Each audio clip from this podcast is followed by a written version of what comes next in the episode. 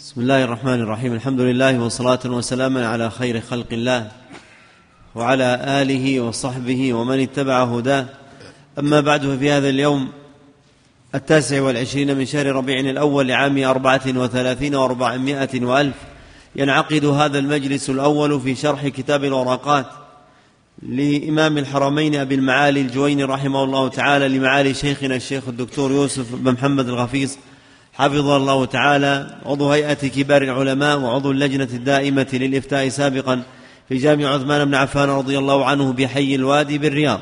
قال رحمه الله تعالى الحمد لله رب العالمين وصلى الله على سيدنا محمد وآله وصحبه أجمعين. نعم الحمد لله رب العالمين وصلى الله وسلم على عبده ورسوله نبينا محمد وآله وصحبه وسلم تسليما. يرجى إن شاء الله أن كتاب الورقات ننتهي منه هذا الفصل بإذن الله وكذلك كتب الاعتقاد من صحيح البخاري سننتهي منها خلال هذه السنة وربما نبتدئ بشيء من كتب السنة بعدها في خلال هذه السنة لكن مؤكد إن شاء الله أن كتب اصول الدين من صحيح البخاري ننتهي منها في في في هذه السنة الدراسية. بالنسبة للفقه وهو أطولها كما من حيث الكتب سننتهي إن شاء الله إلى قدر مناسب على قدر مناسب لي ليكون شرح الكتاب وإن كان فيه طول ليكون شرح الكتاب ليس مطولا. لأني أعرف أنه بعض الإخوة قد يكون يبقى وقتا وقد ينتقل أو يتحول أو لسبب آخر من الأسباب. فليس المقصود التطويل وإنما التنبيه على حسن الفقه لبناء الملكة الفقهية كما سبق من حيث النظر في كلام أو اختلاف الفقهاء على وجه مناسب. في تفسير القرآن هذا أمره أوسع لأنه لا تفاضل فيه. كتب العلماء نقول ننتقل من فاضل لمفضول لكن في القرآن ليس ثمة أولى. يعني إذا انتهينا من القرآن سنعود ونقرأه مرة ثانية. درس القرآن ما بقي هذا الدرس بإذن الله سيكون دائما. وإذا ختمنا كتاب الله رجعنا إليه وقرأناه لأنه لا لا يتصور أنك تنتقل إلى ما هو خير منه. فهذا من باب الحرص على الإنجاز مع الاعتبار أو التقدير للجانب العلمي حتى لا يقع فيه أيضا نقص فاحش. نعم. قال أبو المعالي الجويني في هذه الرسالة وهو إمام الحرمين لما اشتهر به من العبادة والشهرة العلمية وهو من فقهاء الشافعية وأئمتهم في الأصول. ومن فقهاء الشافعية وأئمتهم في الأصول. ويعد أبو المعالي الجويني من المتكلمين الذين كتبوا في علم النظر وعلم الكلام. وكذلك صنف في فقه الشافعية ودافع عن علم الكلام زمنا. ثم أظهر الرجوع عن كثير من ذلك ولا سيما ما ذكره في الرسالة النظامية وبين أن مذهب السلف هو المذهب الحق ولكن كلامه هنالك كلام فاضل ولكنه مجمل ما فصله تفصيلا. فهذا من المقامات الحسنة عنده وإن كان فيها إجمال وإن كان فيها إجمال. إنما المقصود أن أبا المعالي من أئمة الأصول أصول الفقه في مذهب الإمام الشافعي.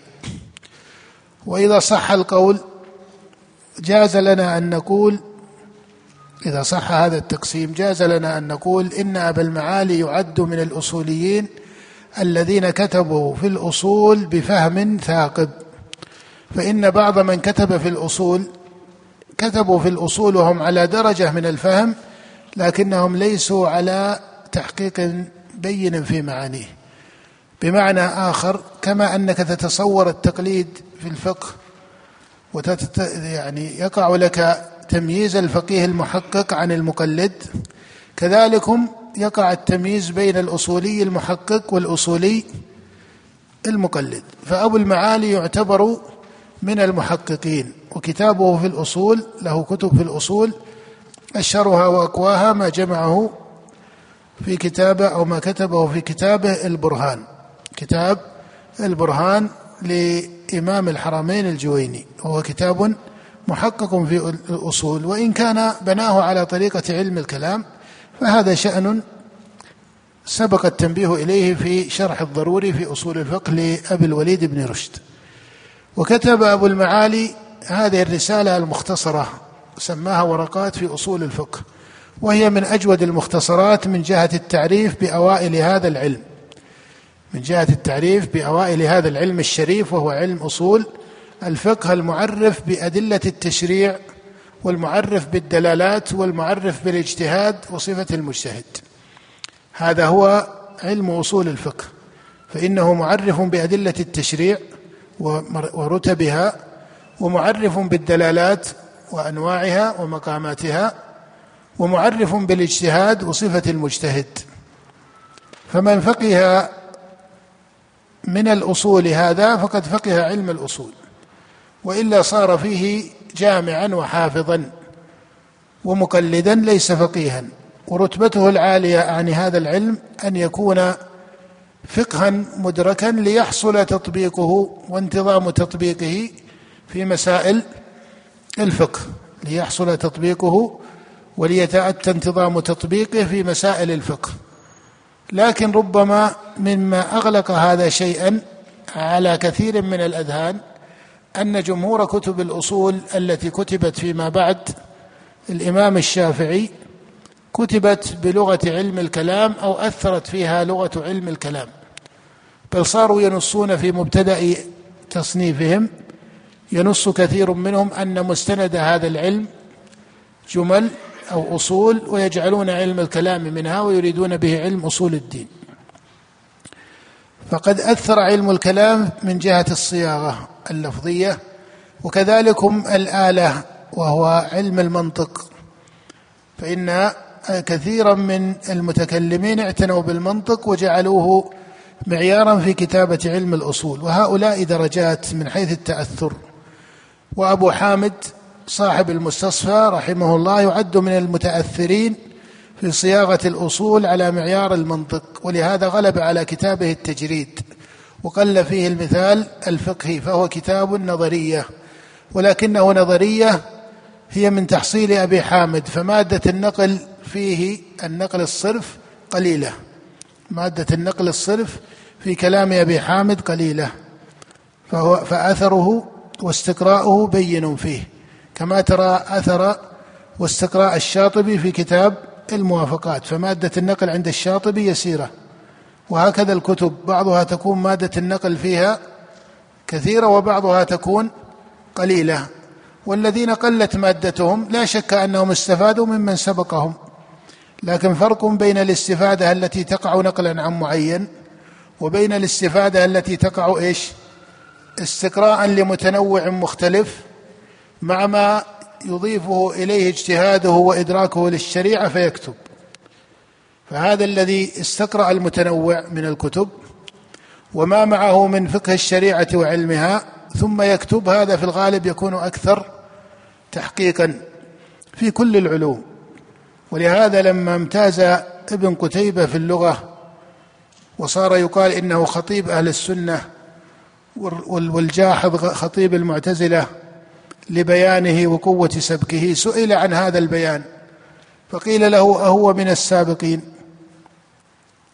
فقال هو قول السابقين فقال ليس هو قال هو قول السابقين غاض ثم فاض فليس هو إياه وليس هو غيره. يقول هذا كلام السابقين هذا شعر العرب وشعر الجاهليين وفصاحة الفصحاء. غاض ثم فاض. أين غاض أين غاض غاض في عقله. يقول قرأت شعر العرب وبيان العرب وبلاغة العرب فغاض غاض في نفسه وفي عقله ثم فاض كتابة. فليس هو إياه وليس هو غيره. ليس هذا ما قاله امرئ القيس لكن لو لم يقرأ شعر امرئ القيس وشعر طرفه وشعر الشعراء وفصاحة الفصحاء ما استطاع أن يكتب بهذه الدرجة من البيان والبلاغة. وهكذا في علم الأصول بعضهم مستوعب استيعاب دقيق فيكتب نظرية دقيقة. بغض النظر عن اختلاف الآراء التي قد يقال إن هذا رأي راجح أو مرجوح. وبعضهم يكثر في كلامه النقل والتقليد. فهذا كله علم شريف على كل حال لكن إنما يشار إليه لأن الزمان أقل.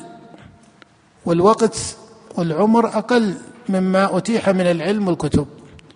فيكون طالب العلم في قراءته في علوم أو في العلم كله منتخبا يكون منتخبا حين يقرأ. فالمقصود أن أبا المعالي من محقق علماء الأصول من جهة قوة الاستيعاب لهذا العلم.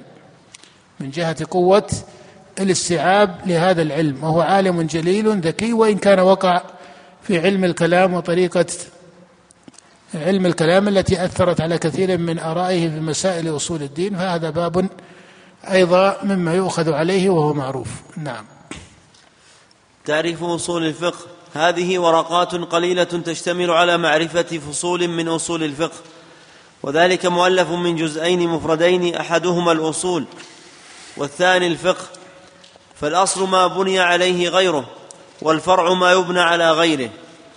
والفقه معرفة الأحكام الشرعية التي طريقها الاجتهاد. نعم إذا يراد بالفقه هنا معرفة الأحكام الفقه بمعنى الفروع وهو الفقه في الاصطلاح. أما الفقه في اسم الشريعة فيراد به معرفة الدين كله. كما قال النبي صلى الله عليه وسلم اللهم فقهه في الدين. المراد هنا الدين بعامة. نعم. الأحكام وتعريفاتها. والأحكام سبعة الواجب والمندوب والمباح والمحظور والمكروه والصحيح والباطل. هذا من اختصار أبي المعالي. فقال الأحكام وبدأ بها وهذا أحد أوجه الترتيب في صياغة هذا العلم. وإن كان في الحقيقة ليس هو الترتيب المنظم للذهن فإن الترتيب المنظم للذهن هو البدء بتعريف الأدلة وتسمية الأدلة وتعيينها. ثم النظر في الأحكام ثم النظر في الدلالات. هذا يكون أكثر انتظاما وتصورا في الذهن. فبدأ أبو المعالي على هذه الطريقة فقال الأحكام سبعة على سبيل الجمع. وإلا فهو ممن يسمي الأحكام على التقسيم الاصولي المعروف أنها تنقسم إلى قسمين الأحكام التكليفية والأحكام الوضعية. فهذه السبعة التي سماها الخمسة الأولى منها التي هي الواجب والمستحب والمحرم والمكروه والمباح هذه تسمى الأحكام التكليفية. وهي أحكام لا تجتمع أو لا يجتمع اثنان منها على محل واحد. فإن الشيء لا يكون واجبا ومستحبا في آن واحد. أليس كذلك؟ إلا أن فقيها يقول إنه واجب وفقيه يقول إنه مستحب. هذا باب إضافي. لكن لا يتصور أن فقيها يقول إن هذا واجب وفي نفس الوقت يقول إنه مستحب لأن الأحكام هنا مختلفة. المقصود أن هذه الخمسة هي المسمات في أصول الفقه الأحكام التكليفية.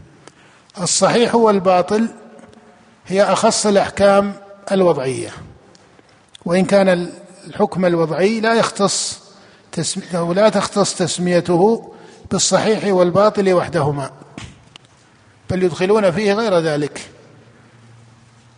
إنما الصحيح والباطل ويقولون الفاسد والمشهور عند الجمهور التسوية بين الصحيح بين الباطل والفاسد والشافعي وأصحابه ومنهم أبو المعالي على هذه الطريقة خلافا للحنفية الذين قالوا إن الباطل ما نهى عنه الشارع من أصله والفاسد ما نهى عنه الشارع لوصفه.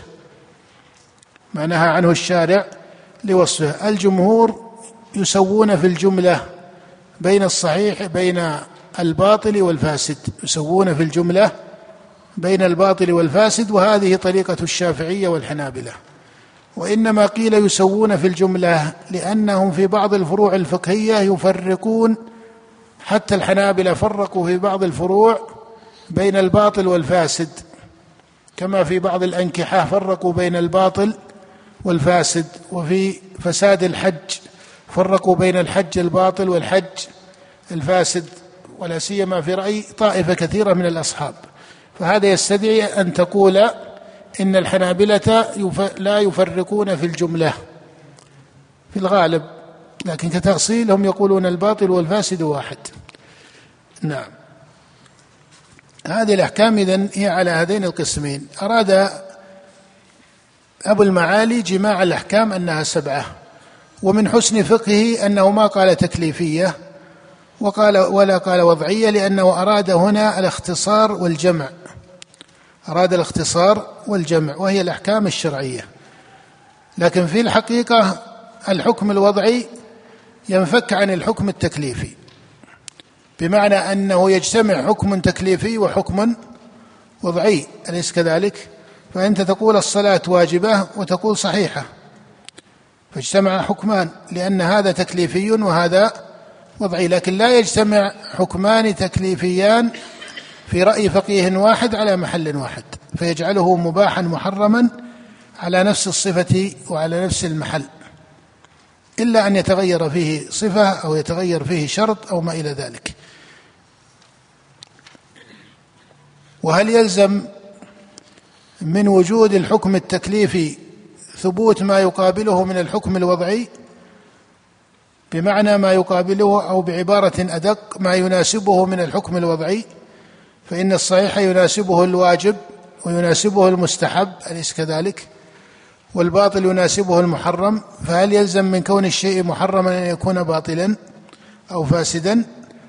التحقيق في الأصول أن هذا ليس بلازم فقد يكون محرما وهو ليس باطلا بل يبقى على صحته وهذا على كل حال من المعاني الإضافية التي الرسالة مقامها الاختصار وليس التفصيل. إنما المقصود أن التلازم ليس متحققا بل يكون المعنى هنا إضافيا. ولهذا تراهم في العقود يقولون العقد صحيح إيش؟ وإن كان محرما أحيانا. وهذا مما يختلف الفقهاء فيه. كالبيع على بيع أخيه. فإن النبي صلى الله عليه وسلم نهى أن يبيع الرجل على بيع أخيه. أليس كذلك؟ فتقول البيع على بيع أخيه محرم لكن هل العقد باطل؟ هذا محل خلاف. الجمهور لا يرون العقد باطلا وإن كان منهم من يجعله مكروها ومنهم من يجعله محرما. والمشهور من مذهب الإمام أحمد أن العقد محرم وأنه باطل. نعم. فالواجب ما يثاب على فعله ويعاقب على تركه. والمندوب نعم. نقف على هذا وبالله التوفيق وصلى الله وسلم على نبينا محمد وآله وأصحابه أجمعين